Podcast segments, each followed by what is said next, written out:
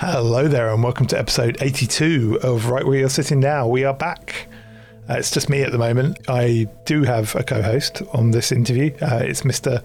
Mr. Marck Satyr, as always. But in this intro, I'm alone because we are idiots and forgot to record the intro and the outro.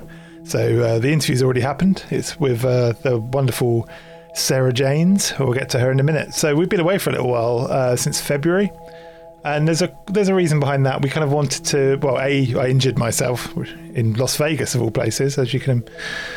You know, I wish what happened is you know in Vegas stayed in Vegas, but it didn't in this case. I brought a broken foot back with me.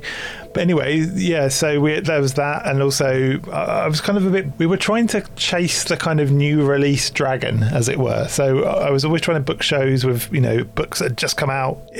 Basically, you, you probably noticed there were gaps, and that's usually when there was just no books that we were interested in that had come out. So what we've decided to do is stop chasing new books all the time. We're still going to cover new stuff, don't worry, but we're actually going to do more episodes now with you know authors or subjects that we feel warrant an episode. It doesn't have to be a brand new release; it could be an older uh, topic, and uh, you know we can do our thing on it. I'd like to do a show on the Golden Dawn, for example, or uh, William Cooper the conspiracy theorist, or you know, there's so many subjects we could cover that just aren't being covered in new books. So that's moving forward what we're going to do. Obviously, if a new book comes out, we're going to go, yeah, okay, great, let's get that guy in. But no, for, um, to you know, to kind of keep it fun for us as well, we want to cover stuff that we're genuinely interested in.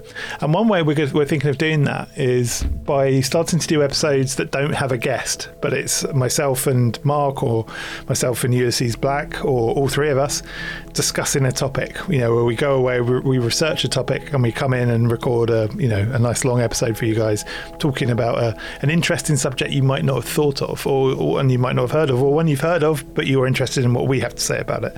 You know, because we come from our own angles, as we all do. But yeah, so that's that's the plan moving forward. We are back. I've overbooked the show now.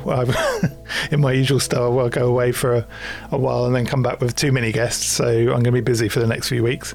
But anyway, enough of that waffling. We're back. So coming up this week, we have uh, Sarah Janes. Sarah has just written a new book called Initiation into Dream Mysteries. It's a returning guest. I actually missed the interview with her last time. It was Josh who interviewed her. You know, I was quite excited to uh, finally talk to her, especially she only lives down the road from us.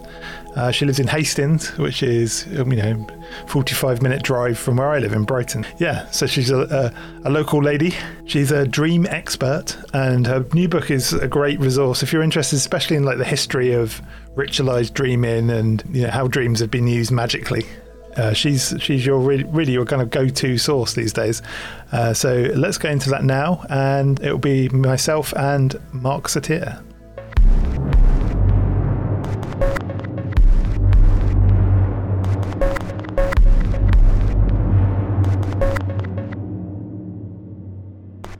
Hello, Sarah Janes. Uh, good to have you back on the show. For those that didn't hear the first time you were on, could you give us a brief biography of yourself, please?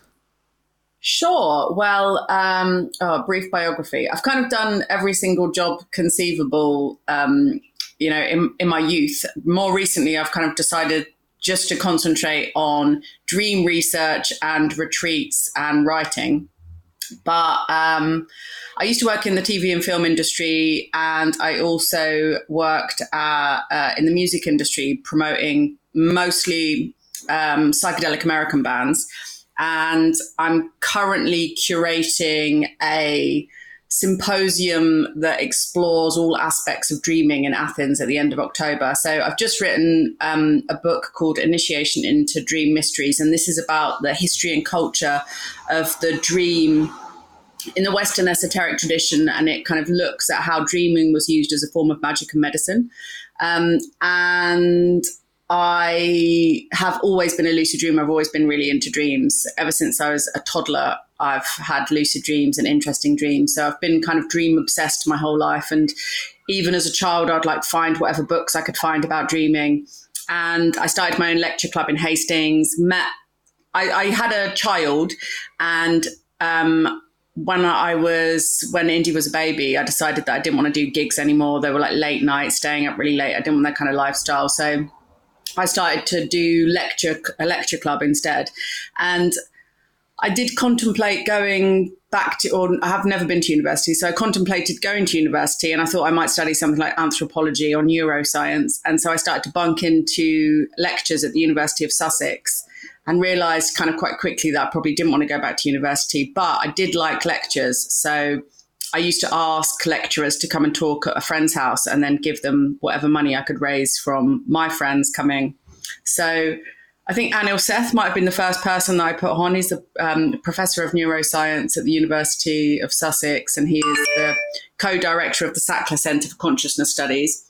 So I started off with a lot of neuroscience lectures and psychedelic drugs and uh, ancient culture and history. And then during lockdown, I think I kind of came to the conclusion that the thing that most excites me is ancient culture and philosophy. And so I decided to move into almost exclusively ancient culture and because the Egyptology gigs have always always sold the best, um, I changed the Explorers Club to be Explorers Egyptology, and I interviewed mostly Egyptologists and started to learn hieroglyphs as well. So mm. that's it in a nutshell. I mean, yeah, there's been a lot of weird rabbit holes and, and side projects over the years. I didn't know you worked in film and TV. What did you What did you do there? Yeah, well, I went to drama school. Actually, I went to the Brit School, oh. and I always wanted to be a film director. Actually, because of because of dreams, because my dreams were so weird.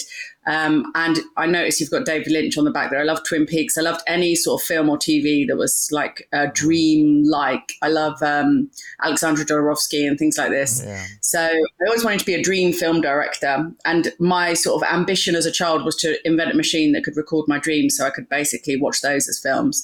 And uh, so I started off in drama school. I went to the Brit School in South London.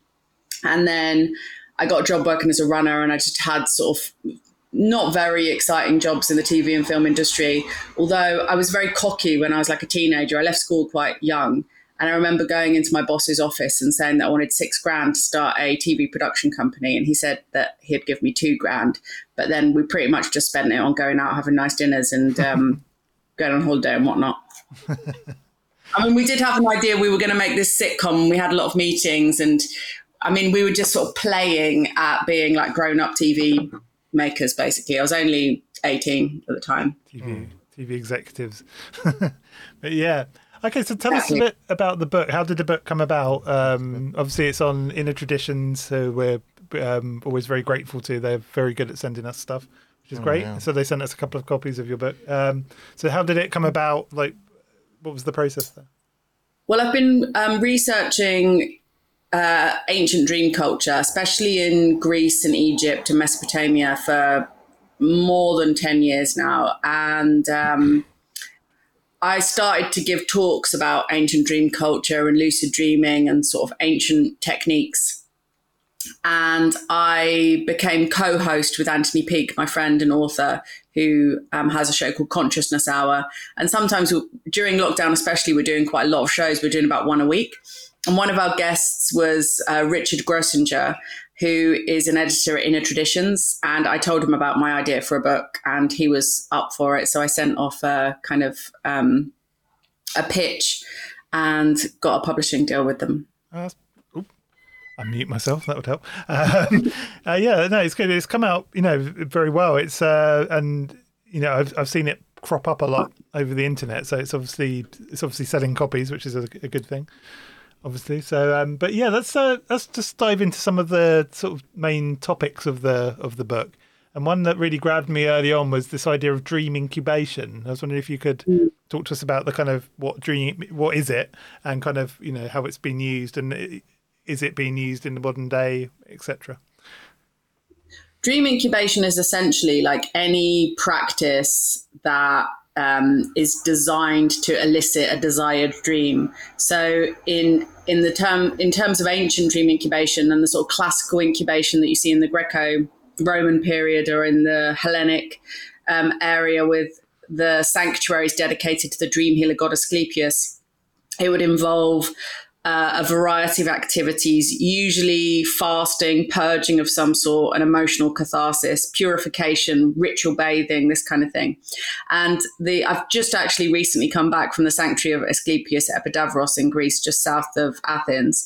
And so the idea there was that Asclepius was essentially a chthonic deity. He had a celestial aspect. He's associated with the constellation Ophiuchus, the serpent bearer. But this chthonic element, this chthonic aspect of him was really important. So this whole sanctuary uh, functioned around the thymele, which was thought to be his chthonic throne, his chthonic seat. And there was this idea that because he was such a fantastic healer and he was able to even bring people back from the dead, that he was um, in danger of um, taking on the role of the gods. And so he was punished. He was killed by Zeus. But he was after his father Apollo like pleaded for Zeus to bring him back to life. He let Asclepius live, but he had to dwell in the underworld.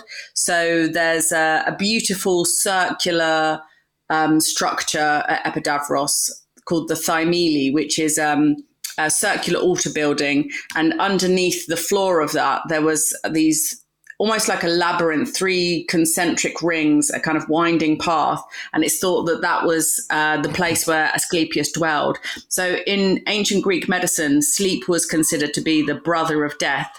Mm. And sleep served as a kind of pseudo death. And so there's this idea that you could die in the underworld and meet Asclepius in the dreams because Hades and the dream world are kind of associated as well. And then your sick self would die in the underworld and your healthy self could be reborn and emerge anew and, and carry on um, your life. Yeah, and and uh, those uh, the three sons, aren't they? Uh, Hades' three sons are Thanatos, Morpheus, and Hypnos, aren't they? So, so death, yeah. sleep, and dreaming mm. are all like closely related. And then there's yeah, also almost intimations in that that legend of uh, the god of healing dwelling in the underworld, almost like uh, intimations of like, well, we have to go into the, un- the unconscious or the deeper self. Mm. It's almost like it's almost like a suggestion of that, isn't there? Well, these sanctuaries functioned for about 2,000 years, and there's evidence for about 400 of them around the ancient world as well. So they were obviously doing something right. And as they evolved over that 2,000 year period, they went from most of the cures being procured by magical means and these, these incubation rituals to more kind of traditional surgical and medical practices and medicine. But um, Asclepius was always viewed as the superior primary healer. So the, the optimum cure would be receiving a divine dream. And it's interesting to me, I find it fascinating that a lot of the iamata, the sort of testimonies of people that visited the sanctuaries, say that Asclepius essentially spontaneously healed them in a dream. They went to sleep ill, they woke up completely cured. So, you know, I do think that there's an aspect of faith healing and the placebo effect going on here where people believe so much that these dream events are real that their body's actually biophysically responding as if they are really receiving a healing and and so i think that if that was um, if that was somehow actualized and managed in sleep temples then they're way ahead of us in terms of you know what things can be utilized for healing. I mean, I find it really interesting in medicine these days that people write off the placebo effect as un, it doesn't mean anything. It's like meaningless. When you think actually the placebo effect is the most amazing, um, amazing thing about healing imaginable that you can heal just because you believe that you're be, you're being given a cure. Like that should be utilized in some way. Yeah, and it can also inhibit medication. So you know the opposite. Yeah. That, you know it can actually it's the nocebo. Is it that? Is that right? Yeah, you have the nocebo effect. So yeah, no, if you're nocebo, yeah. yeah. So you know you can be prescribed medication, but if you've got a conviction it's not going to work, it it won't do what it's supposed to do. So yeah. yeah. I remember there was a very famous story. There was a guy from that went had cancer who went to Lourdes, which is the you know the holy water place, and um, doused himself in the water and um, started to miraculously recover in the in the uh, hospital until he had a conversation with a friend who was a, who didn't believe in this Lourdes healing and put doubt into his mind, and immediately his cancer reappeared. And it's and wow. so he had this like insane placebo effect from you know this belief in mm. um, this. I don't really know the story of Lourdes, but um, yeah, uh, some well, kind of I know the. That's another episode in its own right. yeah, probably. But, I think, yeah. well, the, isn't there an appearance of the Virgin Mary's associated with yeah, Lourdes? I think, yeah. like a miraculous. Well, what, what's intriguing about it is that uh, the the girl who had this vision. She doesn't refer she doesn't refer to it as the Virgin Mary. She says, "I saw a little woman." And that she drew, drew a picture of it, and in that area of France, that, that phrase is more related to like the, the fairies or the fae, and it was actually the local priest uh, who said, "Oh well, you, you know, oh no, it's the Virgin Mary." It was, you know, it's interesting. It, it was sort of attached to it, and there was also um, the, the girl said, "There's a there's a there's a spring here. It's it's dry. It's no, it's hidden. It's dried up." And and and actually, there was when they dug. It actually they found the spring. So it, it- so so maybe it's very. I don't know, but it's like it's suggested likely that it was an older healing center. You know. Yeah. There you go. Bit of a side side topic. I. Yeah, we're going off on a bit of a thing. There. Asclepius was a, a serious rival for Jesus. It's why he was uh, kind of tried to be tried. They tried to obliterate him from the record, or they absorbed the dream healing rituals from the cults and just moved them into the churches. So a lot of the churches and the early basilicas that are built on sites of uh, the dream healing sanctuaries um, become known for centers for miraculous healing because you know I always sort of describe Asclepius as sort of like a Jesus stroke Wim Hof type figure. He's like a big advocate of cold water bathing and he's like a kindly miraculous healer. Yeah, ask you. Yeah, there, and there's similarities in these in these mythos, isn't there? And these like Definitely, yeah. you know they're quite they're quite similar to the the, um, the Christian narrative as well. They're, they're sort of and and the Egyptian narrative with Osiris and Isis as well. This you know this chthonic sacrificed god uh, dwelling in the underworld and miraculously healing and curing people. Yeah, and intriguingly, uh, the the, the you, know, you know Richard Dadd, the famous Victorian um, uh, painter who lived in uh, Bedlam, he uh, he he he had that he he drew he had this notion of uh, the god of healing uh, being related to to the Christian narrative, and actually drew painted a picture of the the birth of uh, Asclepius, and uh, you know, and he makes that connection with uh, Christianity with Jesus, which wasn't yeah. Yeah, there's a strong connection there between Jesus and Asclepius. I think actually they they um, modeled Jesus after Asclepius. That was the kind of face and representation that they they kind of got the idea from. and the and the from- staff with the serpent. I mean that, that, that that's that's in the, the, the Hebrew Testament, isn't it? It's, Yeah, yeah. You know, that's a very ancient. You know, that's an interesting archetype in itself.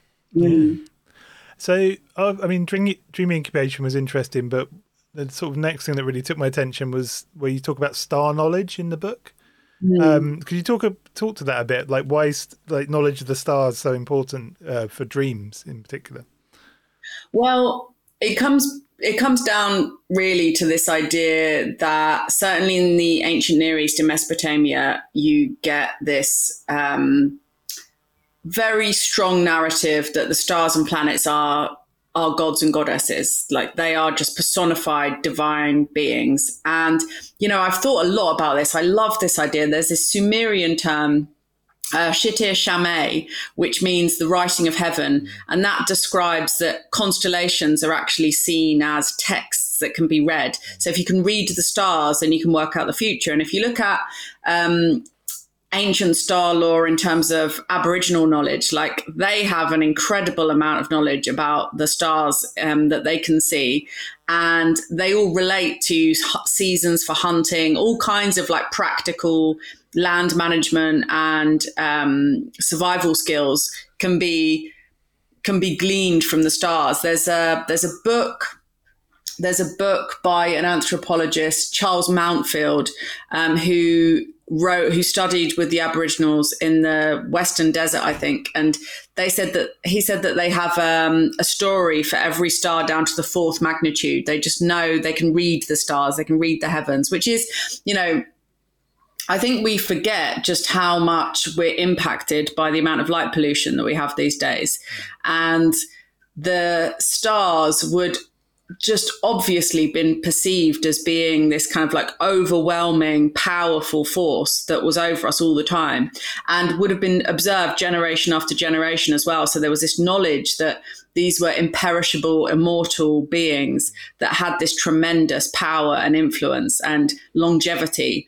Um, and then there are these sort of astral magic techniques written about um, in all of the texts in, in Sumerian and Babylonian texts. Um, the Assyriologist Erica Reiner described this technique for healing called astral irradiation, where you would lie a patient or maybe a charm or an amulet and even herbs underneath particular constellations at certain times of the day. And the idea was that you would absorb the heavenly radiance from the gods, and that's one way that you could heal.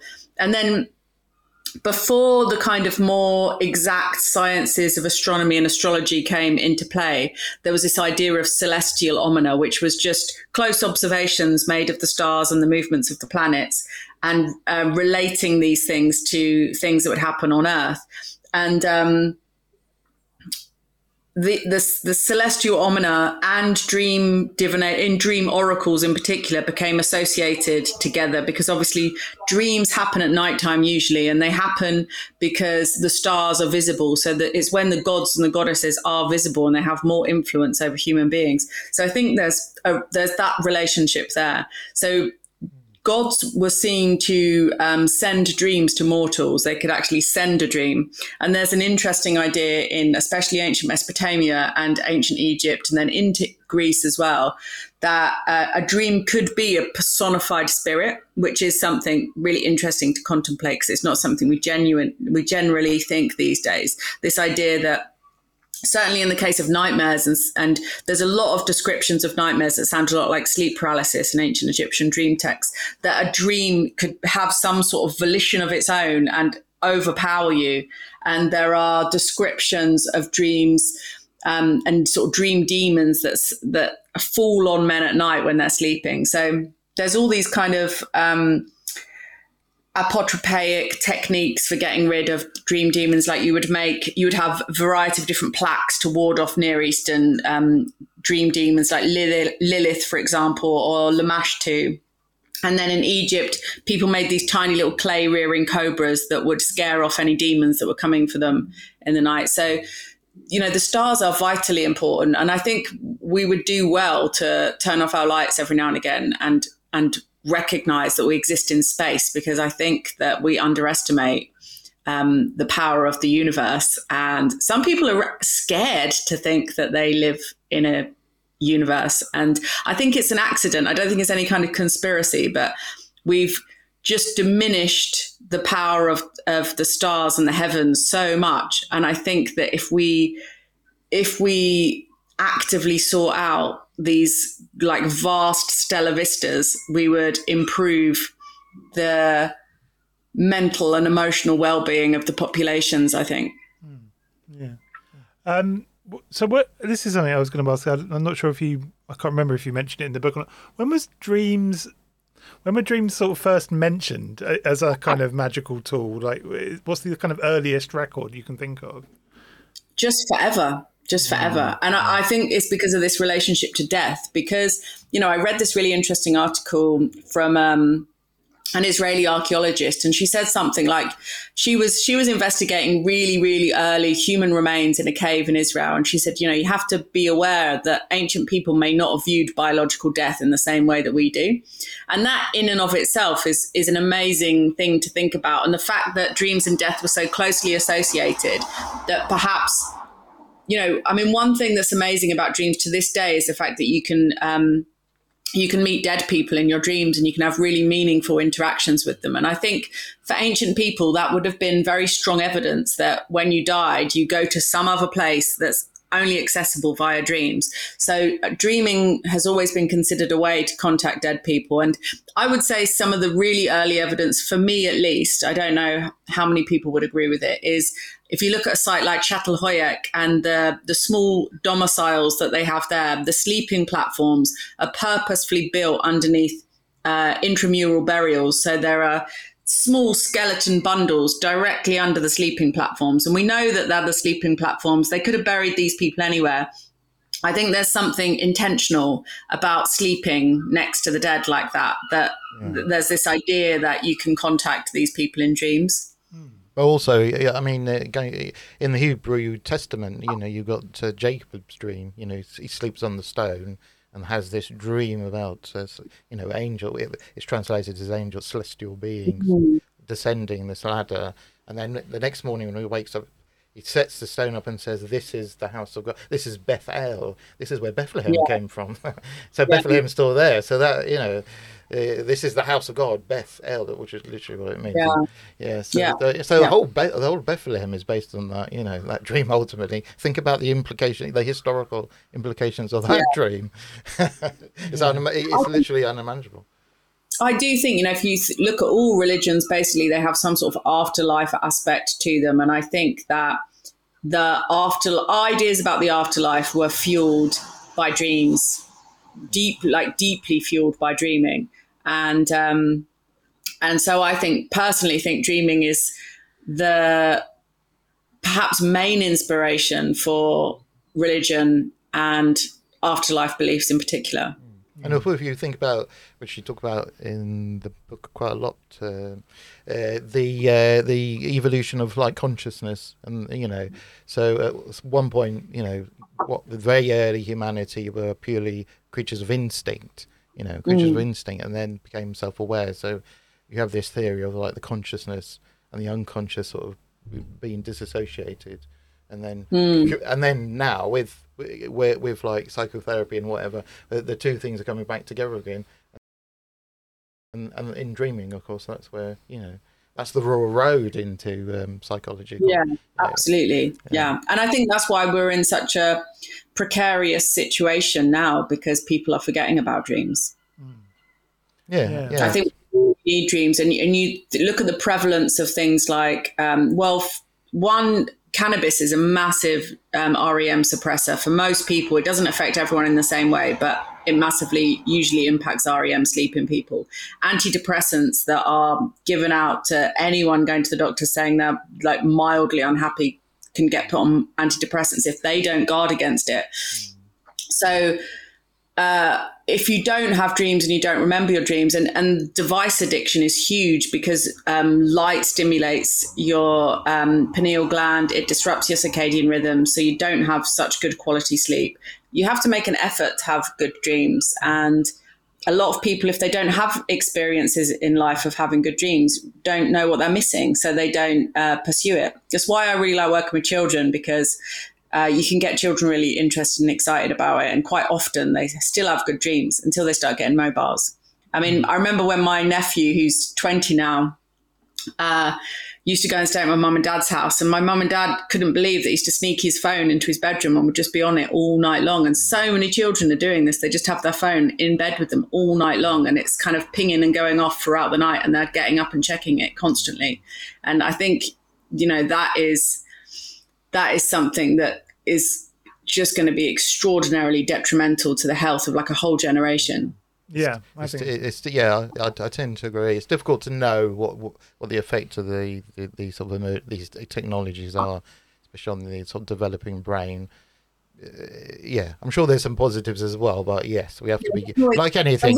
There's a toxic element yeah, yeah. You'll love me because I don't have any connection to the internet at all, uh, and uh, I don't have television. So, and and my phone, so called, is like you know, it's just one up from a you know a plastic cup and a piece of string. Really, yeah. It's like, yeah.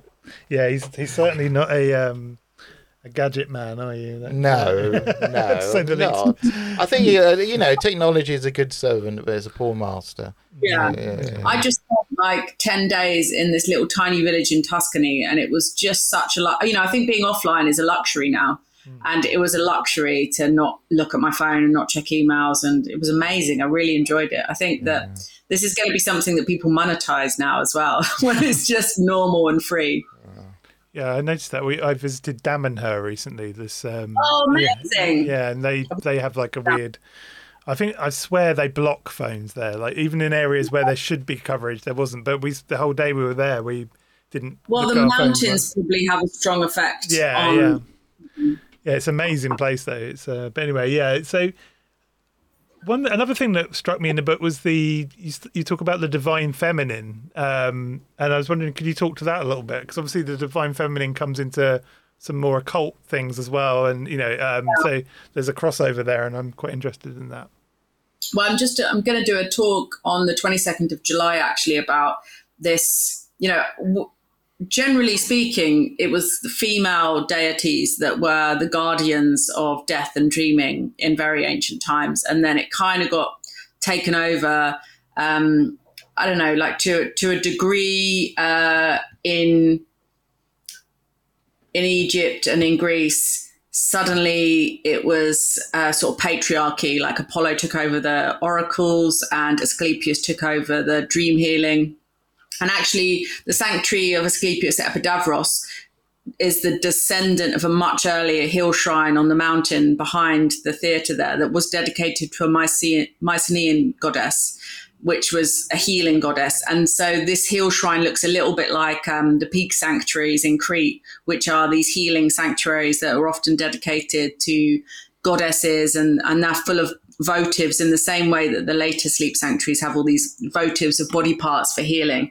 So, um, and then, of course, you have like the mysteries in Greece as well Demeter and Persephone. You have this descending into the underworld. You have Inanna's descent into the underworld as well. So at some point, it's taken over by men. But this idea that uh, women were not just the creators of life, but they would also be there at the end of life as well. They were always acting as psychopomps, guiding people into the underworld. And I think it's a it's a reasonable a reasonable idea if you think about women are the ones ushering people into life so therefore they would be there at the end also childbirth was more fraught with dangers and risks then as well um, and lifespans gen- generally speaking are shorter not necessarily shorter but quite often people would have violent deaths or die in their youth a lot of um, uh, infanticide and child deaths and things like this as well so women were very much like the guardians of life. And in ancient Anatolian magic, there's this idea that the magical symbols of women are the spindle and the mirror. And there's this idea that women or female deities are the ones that spool out a certain amount of thread that denotes how long your lifespan is. They're in charge of your fate and um, and a mirror can be used to kind of augment and change your life accordingly. And there are spells to make men impotent by capturing that image in a mirror and things like this. Yeah, yeah, yeah. I mean, I've been to stay uh, away from mirrors. Yeah, yeah exactly. Well, yeah. exactly. I've been to uh, uh, Montserrat, where the, the, we have the Shrine of Black Virgin. Oh, me too. I love Montserrat. Yeah, yeah. yeah. And there's a there, actually uh, at the back. There's a little room where uh, there's offerings, votive offerings, where people have prayed and uh, you know showing uh, how that, that well, disappeared. That's right, right.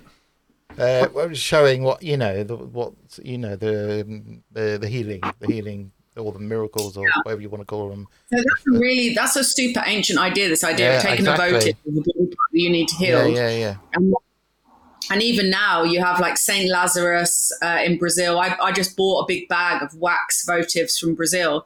You take your votive into a temple. It's left in the inner sanctum, ha- hanged up, and it's kind of protected and um, healed by the presence of the god because that sacred precinct is seen as being like the domain of the god, and so that divine influence can affect your afflicted body part. And then, because obviously so many of these votives, they were ritually buried then as well, and, and often they would be buried underneath the temple or sanctuary. So that they are um, sanctified when they're buried as well. Yeah. My uh, funny enough, my great great grandmother in the in the village she lived in, and she couldn't read or write. Uh, she she she was a person in the village who prepare, you know, looked after you when you were dead, you know. So she prepared, and also she brought you into the world. She actually, she, she, you know, she she went to the pregnant, you know, helped the people coming into the world. You know, what's the word I'm looking? Midwife. Midwife yeah. is the word. To look at. She was a local midwife, and she also so she saw you coming in and she saw you going as well. So yeah, yeah. yeah so that's an interesting perspective, isn't it?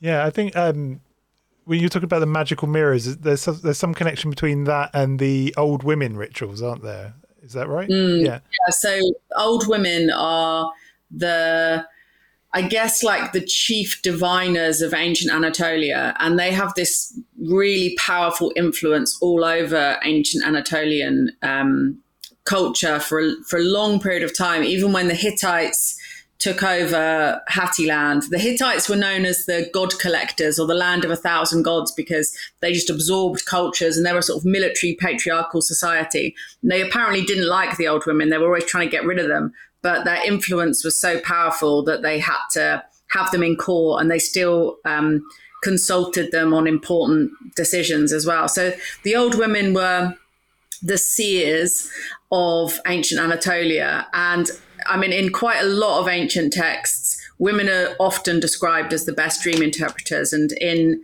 uh, in the ancient Near East, in Sumerian and Babylonian texts, interpreting dreams is described as untangling knots, which also relates back to this idea of women weaving and looming and and um, having that symbol of the spindle as well.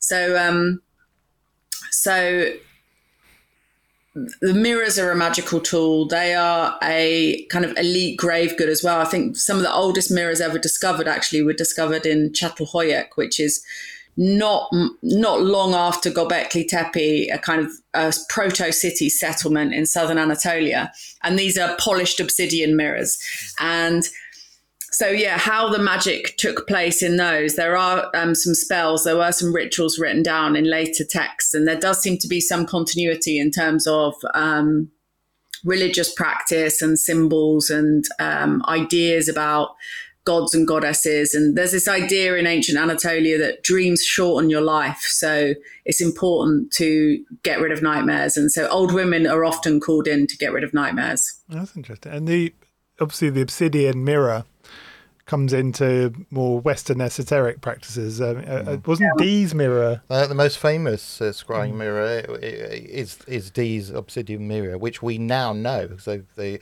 is actually Aztec. Actually, yeah. It, that's incredible that uh, he's, you know. I go and look at that quite often in the British Museum, yeah. and it's one of the objects that's most often on loan as well, which yeah. I find quite interesting. Yeah. I wonder who's got it. I've noticed that. It sort of follows me around because I'm, I'm going from mm. exhibition to exhibition, and there it is. And I've, I've said this before, but if you go into the British Museum, and there, there's like, in the next, more or less next gallery, a couple of galleries off, is the Aztec um, collection, yeah. and there's an obsidian mirror there, and it's yeah, you, and it's the same. It's essentially mm. yeah, mm. it's the same. I love yeah. the fact that these mirrors opposite Pazuzu as well. I've always liked that.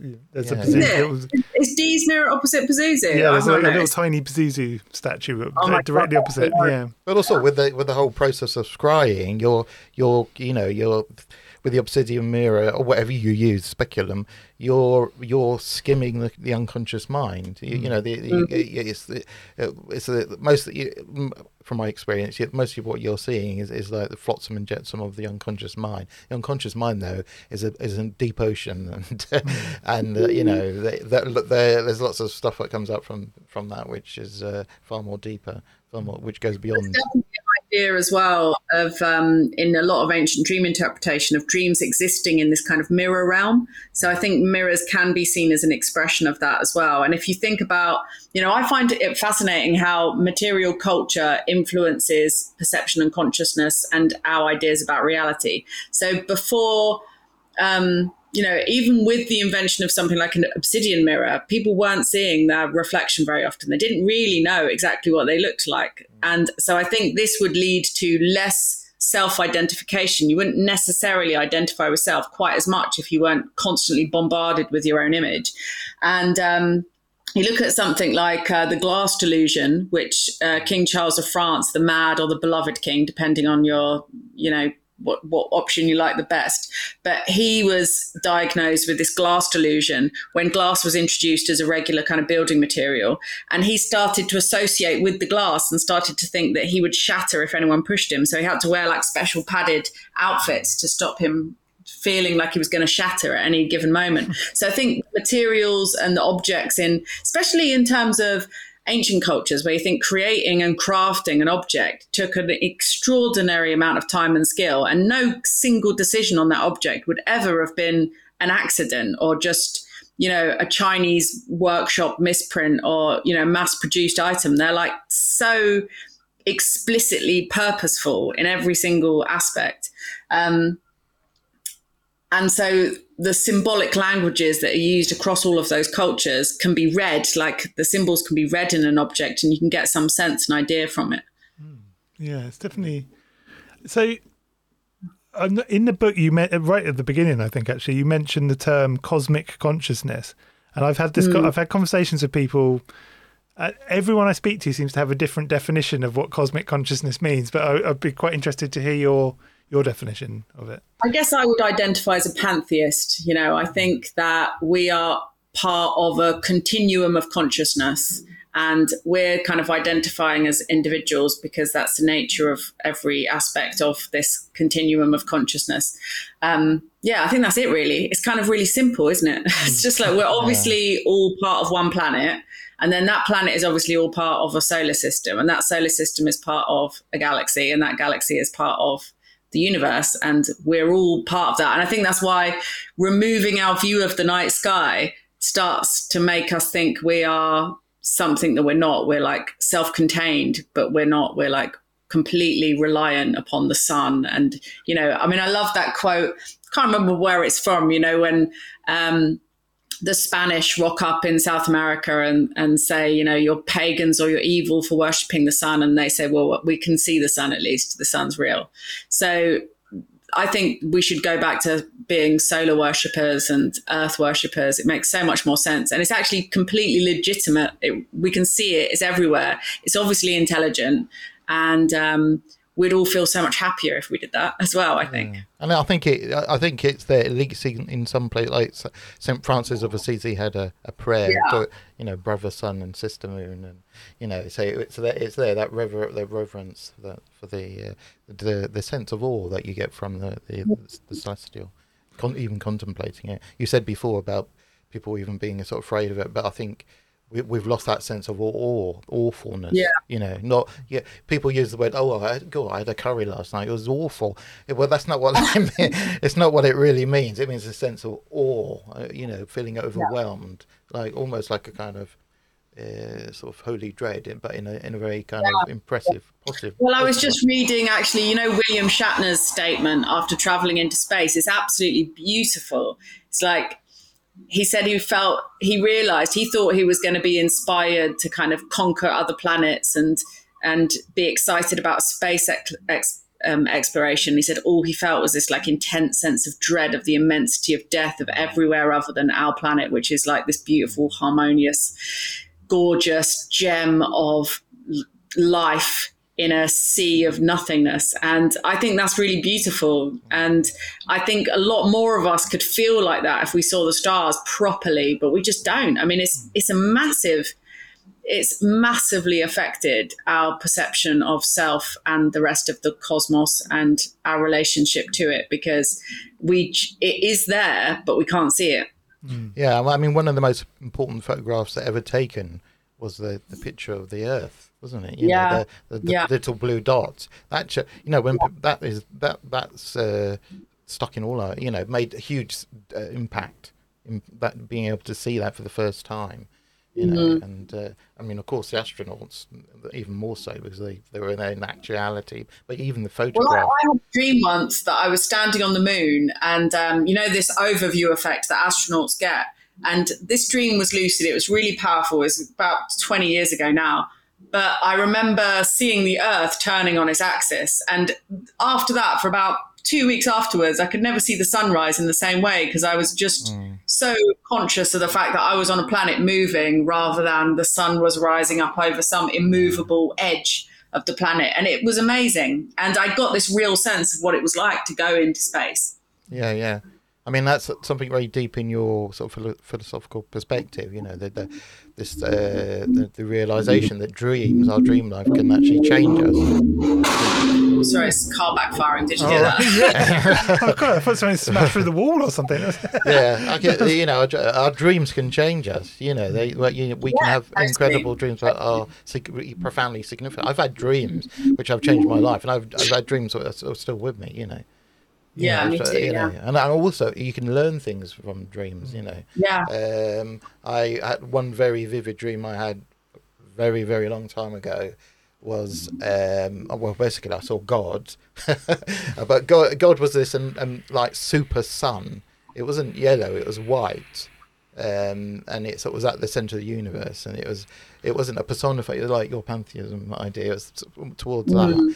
and um, and then as uh, it was a very uh, vivid dream, incredibly vivid, you know, and uh, there were figures coming out of it, and uh, they grew, they as they grew bigger, they I recognised them as gods. They were gods from different pantheons. I remember seeing Ganesh and stuff, but then there, then there was the other side, the dark side, and there was all the the, the evil personifications coming out. But one of the things that uh, like really stuck with me is that uh, this this immense sun had like um, not just worlds coming out of it; it had um, it had whole universes emerging out of it, and this, these universes emerged out of it, and then they, they then they shrunk back down, and they they were like absorbed back into the thing, but the mass remained the same. The mass was always the same, and uh, what came out came out of it, a bit like a huge piece of clay. If you had like a pound of clay, and then you could took figures out of it and made them, and then stuck them back in again. The the the, the, the amount of clay is the same, so there's that deeper connection. And I, and that was something I, l- which is still with me, and, which I which came to me for uh, just a dream, you know, you know. Uh, Well, I, I wonder how many more celestial and cosmic dreams we'd have if we could see the stars every night as well. You know, Yeah, I yeah. mean, they are like undeniably awe-inspiring, and yet we're cut off from them. And I think it's really tragic. yeah. Yeah. Do you want to talk about um, one thing that's obviously dreams f- factor into um, the kind of magic that we tend to cover more, I suppose, on the show, which is you know like Western esotericism. And and also, also, also can I say, you know, in in like um, like the Golden Dawn tradition and so on, you know, the visualization is so much part of it, and the part of the brain you visualize with is the part you dream with, which you imagine with. So you know, if you're visualizing. I don't know, a pentagram or whatever, or figure, an archetypal figure. You're, you're the same part of your brain that you dream with. You, you're, you're, you're, you're using. You're, it's been activated. You know, you're I do treading, you're treading the same, you know, sacred Yeah. ground of the unconscious. I think that's why children often have such good dream lives is because they spend so much time in imaginative play and they're always imagining things. And part of, I do think there's a kind of um, learned uh, aphantasia these days as well, where people are using devices, they're not using their sort of imaginal capabilities, they're not reading novels. All these kind of things really help you to visually conjure up imagery. And if conjuring up visual imagery is not strong for you, then it's harder for you to remember your dreams and harder for you to really have um, deep, complex, strikingly visual dreams as well, actually. Yeah, yeah. I know, I know. Um, Crowley was obsessed with like writing a dream diary and that kind of thing, and the dream sort of dream practices. Uh, do you uh, did you research any uh, kind of more modern Western esoteric kind of practices, or Not so much. I've read a lot of that kind of stuff when I was younger and was quite into that kind of stuff. And then what I've got really excited about is going back to the most ancient things. I don't know. There seems to be like a sort of original purity or something about looking into ancient Anatolian dream culture, for example, because you still see all the same themes in their essence. Like the essence is just consistent. It's consistently about um, the dream realm being the same place where dead people go and where the gods dwell. Um, consistently, it's about somehow changing your reality by changing your dreamscape. Um, and it's also consistently about predicting predicting the future. If you look into ancient dream interpretation texts, they're entirely concerned with predicting the future. It's never about revealing the personality of the dreamer.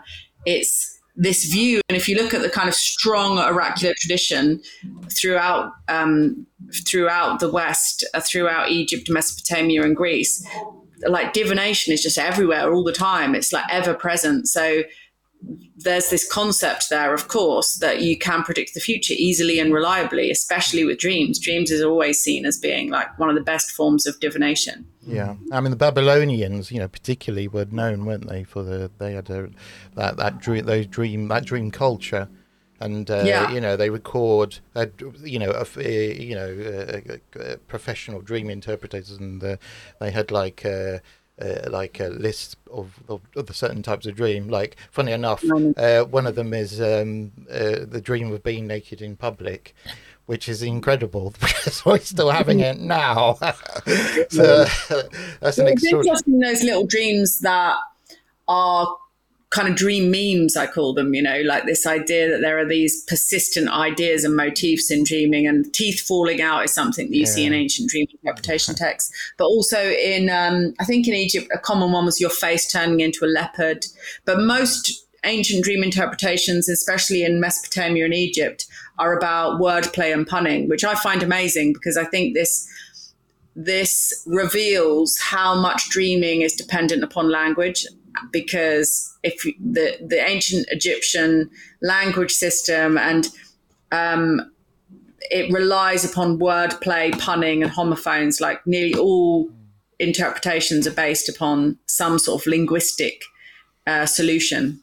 Yeah. When I when I read Freud, I have Freudian dreams. When I read Jung, I have mm-hmm. Jungian dreams. Yeah, but yeah, it's, yeah. it's interesting that I'm having the dreams at all because there's like the unconscious is like a like a like a thing under a stone. It's being prodded, and it sort of comes yeah. out and sort of does something. Well, when I started to learn hieroglyphs, um, I started to have hieroglyphs in my dreams, and it's quite interesting learning hieroglyphs because the way you learn them and the way you think about them, it engages more brain regions or more kinds of ways of thinking than looking at ordinary language. Because they're pictorial, you make all these associations. You can't help but make associations. And so it's very um, compatible with the way dreams work because dreams work, they're all association based. So learning hieroglyphs is an amazing way to change your dreams into something yeah, yeah. sort of weirder and more different. You're sort of internalizing them. Well, the Western as a tradition, uh, you know, that there's that, there's the Kabbalah, and there's there's a whole load of stuff, mm. you know, that which is internalized in those in those disciplines as well, isn't there? Yeah, so yeah. It's the same process essentially. So dreaming as a creative source has always been something that's really interested me. Obviously, Lynch, where is it? There, there. I can't. Oh. It's back to front. There we go.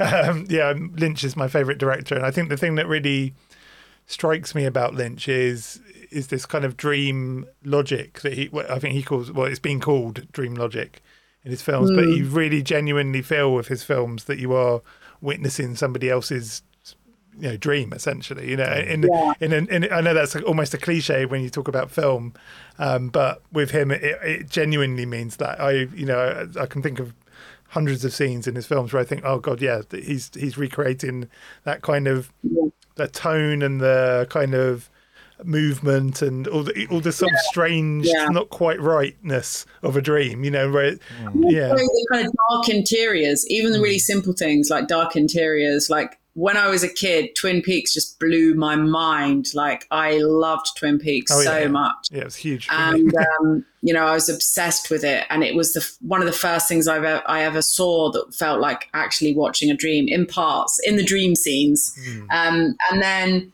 Jodorowsky, to me, is the director that fil- his films look most like dreams mm-hmm. to me.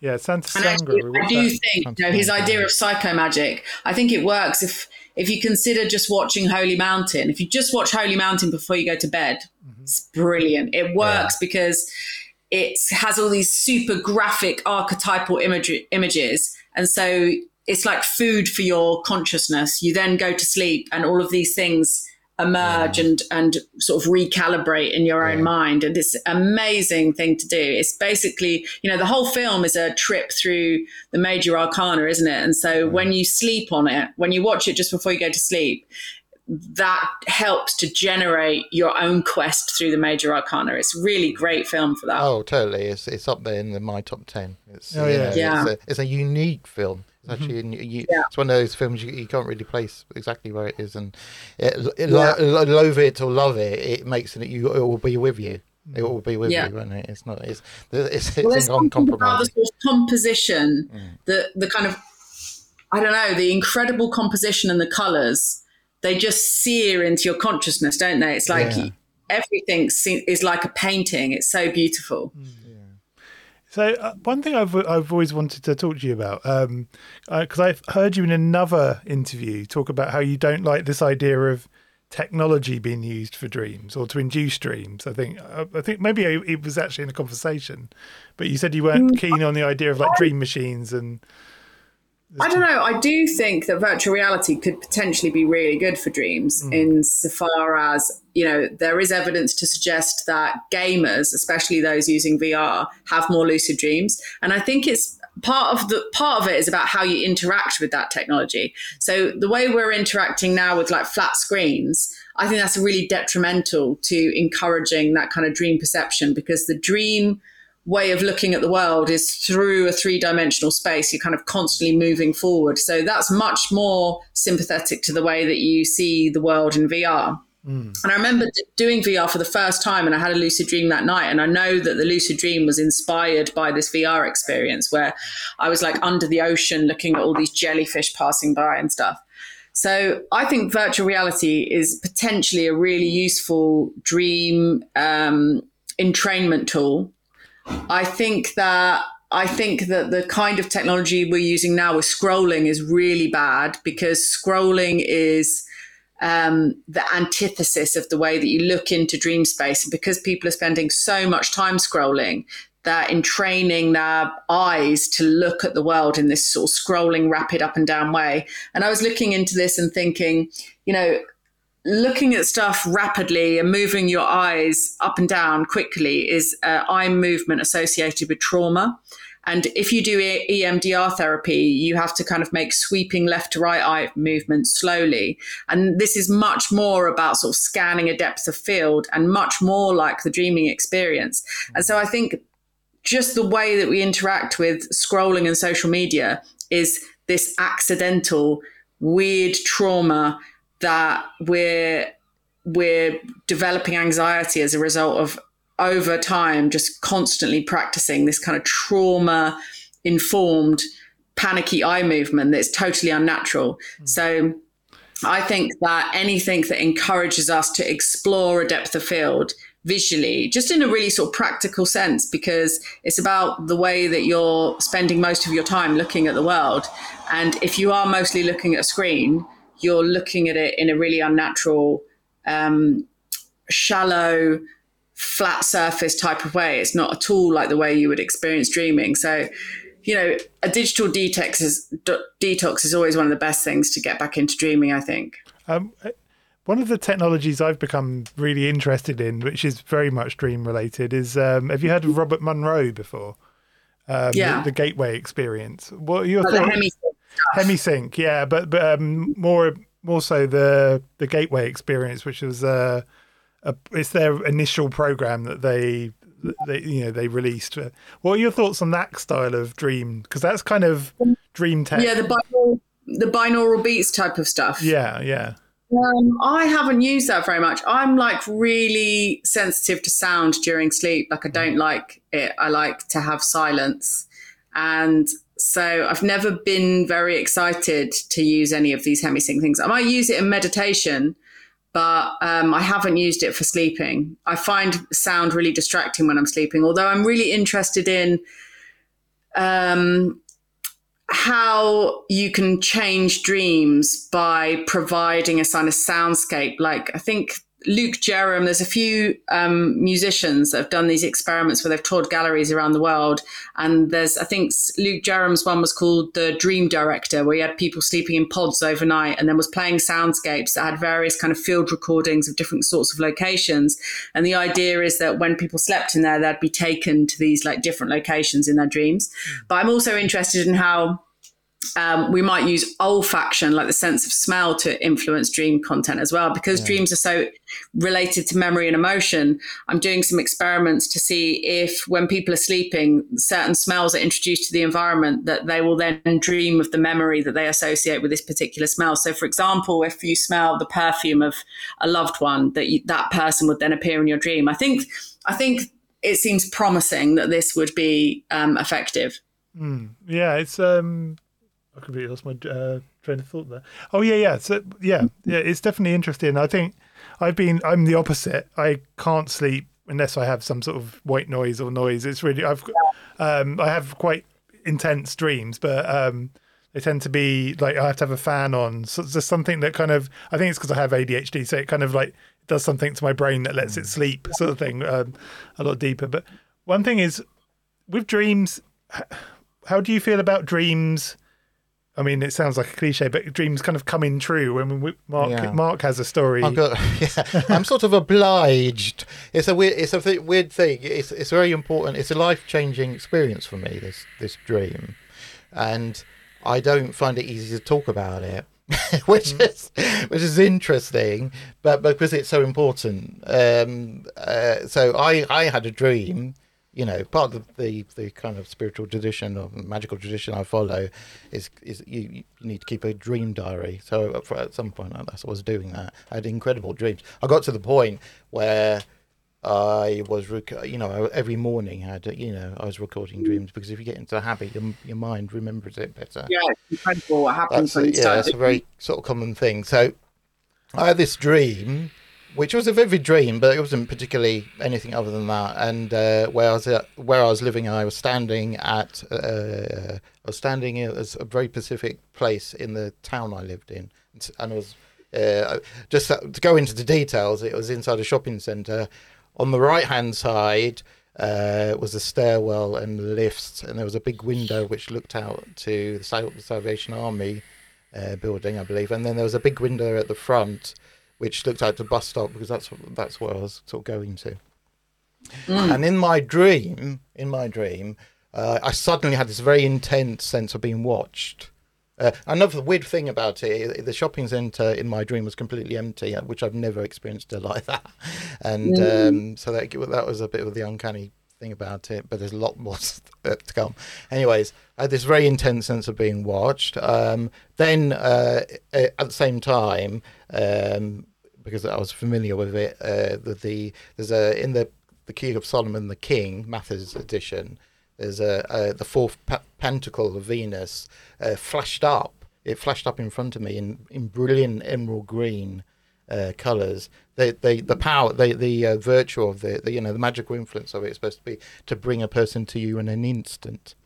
Mm. Um, then I turned around and there was somebody I knew was very significant to me, uh, very significant to me, and who I thought I wouldn't see ever again. And they were standing, uh, sort of coming towards me on the right hand side, and on the left hand side there were two people I'd never seen before in my life. Uh, the one on the right hand side was quite short and had a round face, short, dark curly hair, and um, sort of very prominent eyebrows, and a leather jacket which was open with a kind of checkered top, and the other one was much taller and thinner. And the, the bloke, the, the bloke I knew, the person in the middle, um, he was just wearing his normal things, and he, he was quite a tall chap, anyways. And then, uh, so, and then they sort of come towards me. Right at the end of the dream, I sort of fly up into the air, fly up into the air like Peter Pan. Anyways, it was just a dream, very simple. I've gone into detail there because it's important, and. Um, uh, then exactly 11 days later, I happened to be in that area. Um, I completely forgot the dream because I've had all these other dreams. It, you know, it was just a dream. It was, and um, and then suddenly I, I felt somebody watching me intensely. I turn around and I'm standing in exactly the same place. I'm turned around. There's there's the stairwell. There's the, the, the place where the the uh, the the bus is coming and so on and there they were.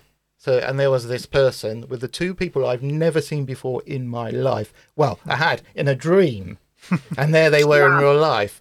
And uh, but I, what I didn't see, I didn't see, I didn't have an impression of that that the fourth pentacle of the Key of Solomon. Mm.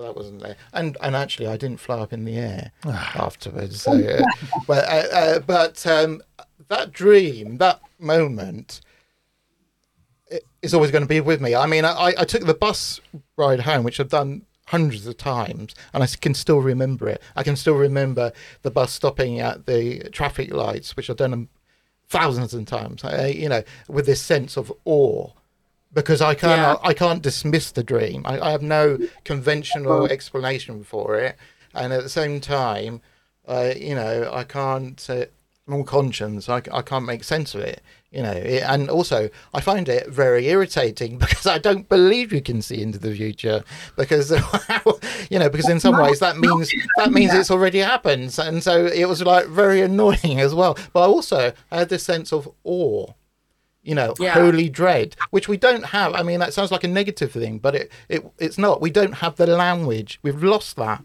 We've lost that. And of course, as soon as I got home, I flew upstairs, got my diary out, and read read my account. And my account was exact in every detail. Mm. You know, so I've got that. So people have said to me, "Oh, it's just a coincidence." Well, if it's a coincidence, it's a coincidence that breaks all the rules of coincidence. you know, and if also if it was the other way around, if I had that experience of standing there and, and being felt watched and blah blah, and they came over, and then I dreamt about it, nobody would be saying, "Oh, there's no connection. There's a coincidence." But causality has been turned on its head, and uh, you know, and that's that that that dream changed my life you know because i was shown that the unconscious there's it's not just in your head there's an objective reality and there's information i did not have access to before. You know i had mm. no you know there's two people who i didn't even know exist. And then and then it's confirmed that you know they're in rel- even down to the point that one's on the right one's on the left. You know how can that work? How can that work? How can ten, you know 10 days later if, I, if we're walking around is there is it is it all then set out? You know so i mean there's theories about you know uh, eter- you know you have nietzsche's idea of the eternal return. And funny enough he he had a dream he had a dream when he was very young of his um, brother dying and the next day his brother actually died you know and uh, so I, I think that led into his theories later in life but even then I, I don't know. I can't i can't account for it but it showed me the universe is a far more it's, it's not even stranger than we imagine it's stranger than we can imagine you know Yeah. and the unconscious mind is the the, the the routine and in the in the sort of in my own you know magical tradition that's what you're making you know all that visualization and stuff and that and keeping the dream diary that's all about making friends with the unconscious mind it becomes Well, know, I think the dream realm to me is a realm in which you can practice magic Yeah, powerfully totally. because yeah, you are, um, you know, when you're lucid in particular, you recognize that your thoughts and feelings manifest material content in that dream realm immediately. And I think the same is true of ordinary waking reality, only the processes are much more subtle and slight and they take a much longer time to manifest. But um, I do think dreams are the perfect space to practice magical thinking Yeah. and manifestation. I mean, I, I went through. Uh, I did a quite intense sort of series of workings with uh, the assumption of God forms. There's a bit where it's like uh, you you um, sort of meditate basically and and um, visualize the form of the God over you. Uh, you know? uh, and I was working with uh, the god Thoth, and as and uh, at, at night because it was over an extended period, as I was drifting into sleep, I could feel my face turning. And I'm not I'm not claiming, by the way, I was t- physically turning into a bird, but uh, I could feel I could feel my become my face becoming the beak of Thoth as, I was. I'm not making any conscious uh, choice about it. It, it had been imprinted so much into my unconscious mind. As I drifted in, I I was t- I was becoming this this thing.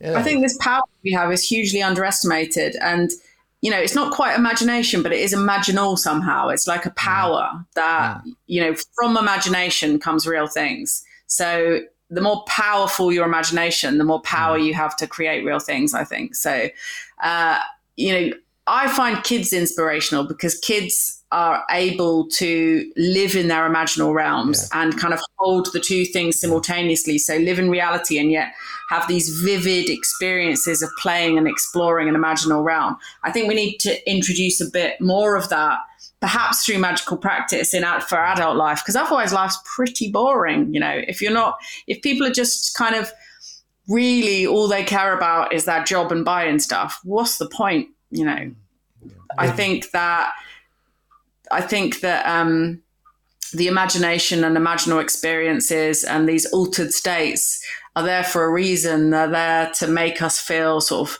less alone in the universe and more part of the continuum. Yeah, yeah, I, I, I totally, yeah. I mean, I, I think we lost that that contact with what call it what you will, or the, the, the you know, there's the other side of the veil, and we have to make a kind of have that a meaningful relationship there. I think lots of forms of mental illness and so on come from from that lack, you know, that that alienation. It's a two edged sword though, because it can go the other way. I mean, Absolutely, if you're, I if know. you're, vul- if I you're know. yeah, I'm always very careful in workshops because I'm very Yeah. well aware of that. And um, you know, I've got friends that've got mental health issues, and I've seen what they go through and psychosis and Mm. all these kinds of things. So I think it is something that you've got to be mindful of. But then that's why it's useful to have these healthy frameworks whereby these experiences can be kind of held and recognized as being imaginal without being written off. Yeah, totally. I mean, I work in the mental health profession, and, and it's incredibly important to me, and it's an enormous privilege the work I do and um, the ex- experiences that people share with me, and uh, you know, and you can. I've learned you learn so much all the time, you know. Mm. But I'm I'm aware that it, it- you know if, for vulnerable people or certain people with certain conditions, um, you know that you can trigger their psychosis and they'll be swept away by it. So it is a very much, you know, a, two-edged sword. But it's interesting. I mean, that the the, the whole um, world of mental health, of professional mental health, has gone from being a very biomedical view. There's a place for that, but also of, of in, but it's far more holistic. You know, it's Mm. about what you do in the world, making meaningful uh, relationships, um, socializing. It- it- often it's very simple, everyday things that top up our well-being. But um, Mm. but, but uh, you know, for, for some people where mental health is a, a bigger part of their life, it can get in the way. It gets in the way of their lives.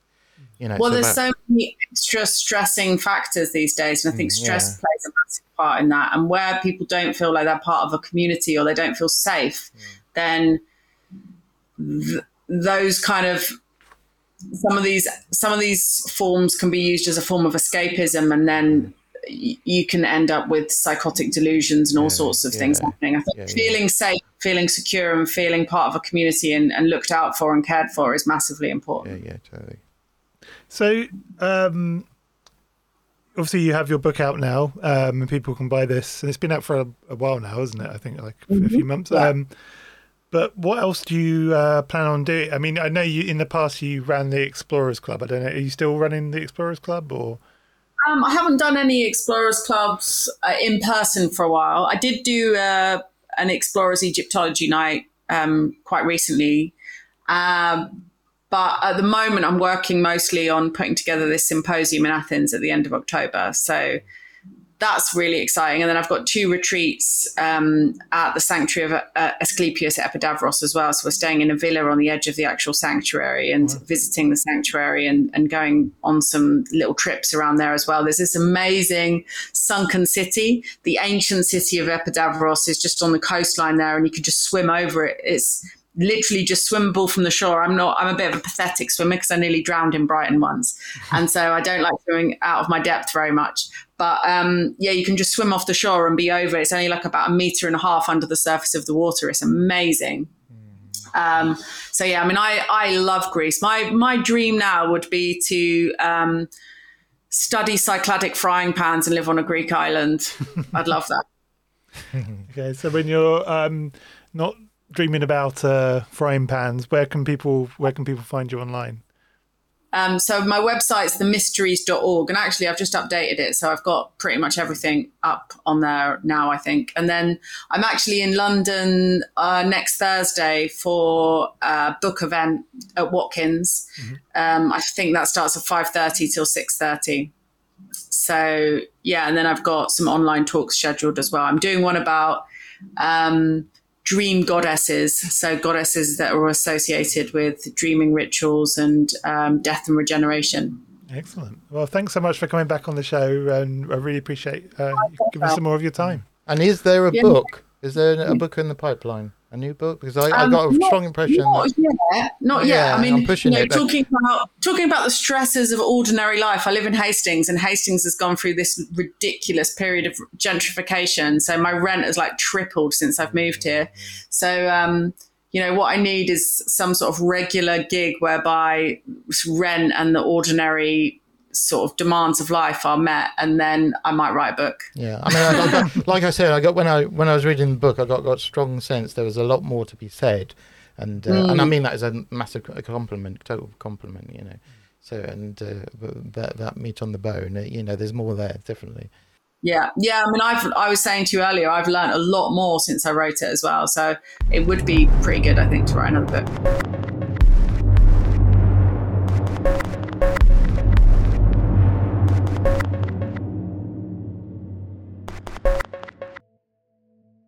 Okay, we're back.